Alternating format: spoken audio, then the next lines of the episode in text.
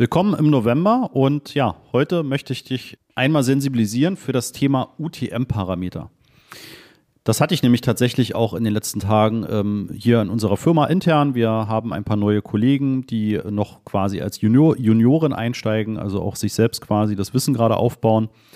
Und da habe ich eben dieses Thema UTM-Parameter nochmal erklärt, beziehungsweise überhaupt erstmal erklärt. Und ich kenne das auch von den Google Zukunftswerkstatt-Trainings, dass das ein sehr, sehr wertvoller Tipp ist, der aber oftmals gar nicht so im Bewusstsein von den Werbetreibenden ist. Ja, was versteckt sich hinter den UTM-Parametern? Nach dem Intro geht's los.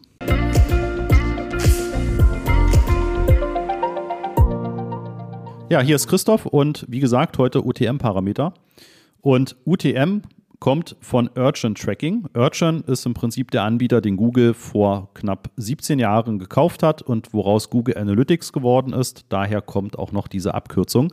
Das bedeutet, es sind Parameter, also zusätzliche Informationen für Google Analytics.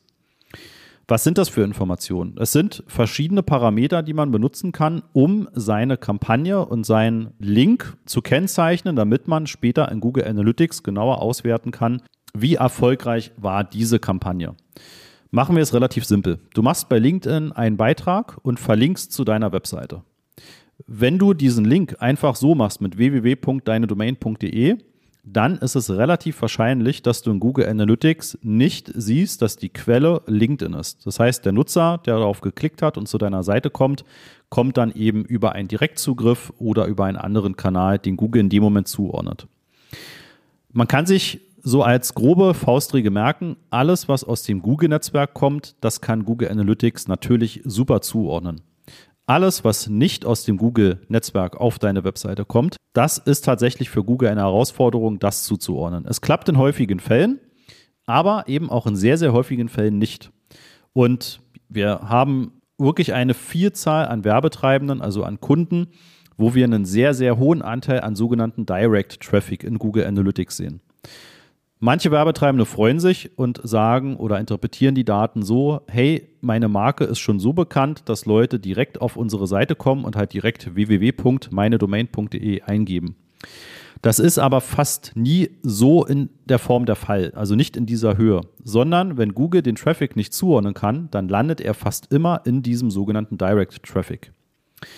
Damit du das reduzieren kannst und wirklich auswerten kannst und im Idealfall natürlich auch noch auswerten kannst, was hat denn dieser Beitrag, den du bei LinkedIn geschrieben hast, letztendlich gebracht? Also hast du darüber Webseitenbesucher bekommen? Hast du darüber vielleicht sogar Anfragen bekommen?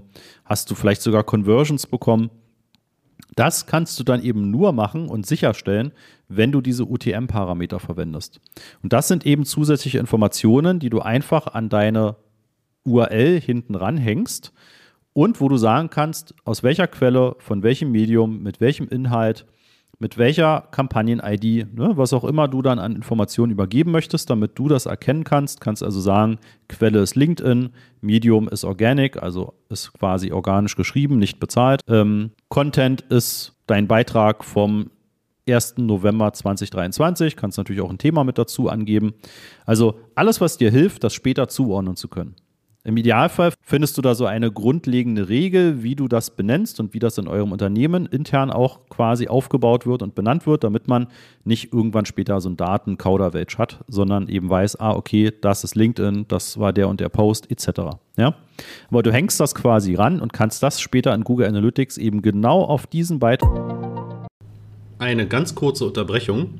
Am Mittwoch, den 15. Mai um 9.30 Uhr werden wir wieder ein Webinar veranstalten und da zeige ich dir die fünf Schritte zu profitablen Google-Anzeigen, sowohl die Anzeigen als auch die Suchmaschinenoptimierung, also SEO.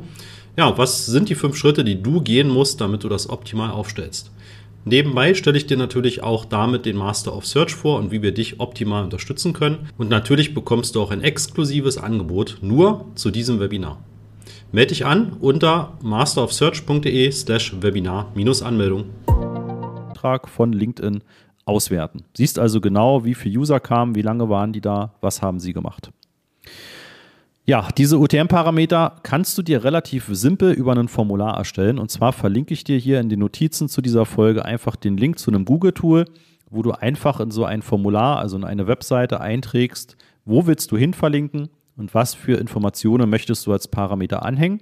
Und dann erstellst du dir diesen Link, das macht dieses Tool komplett automatisch für dich, kopierst einfach diesen Link eins zu eins dann in deinen LinkedIn-Beitrag oder wo auch immer du entsprechend ähm, deine Seite verlinkst.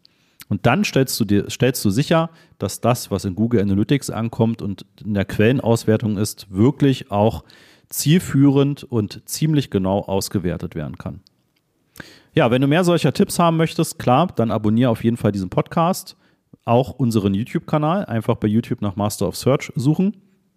Und wenn du richtig den Turbo zünden möchtest und dein Google Ads und Analytics so richtig nach vorne bringen möchtest, dann gehst du auf die masterofsearch.de Seite und buchst dir einfach ein unverbindliches Erstgespräch. Ja, wir freuen uns drauf und bis dahin wünsche ich dir das maximal Beste.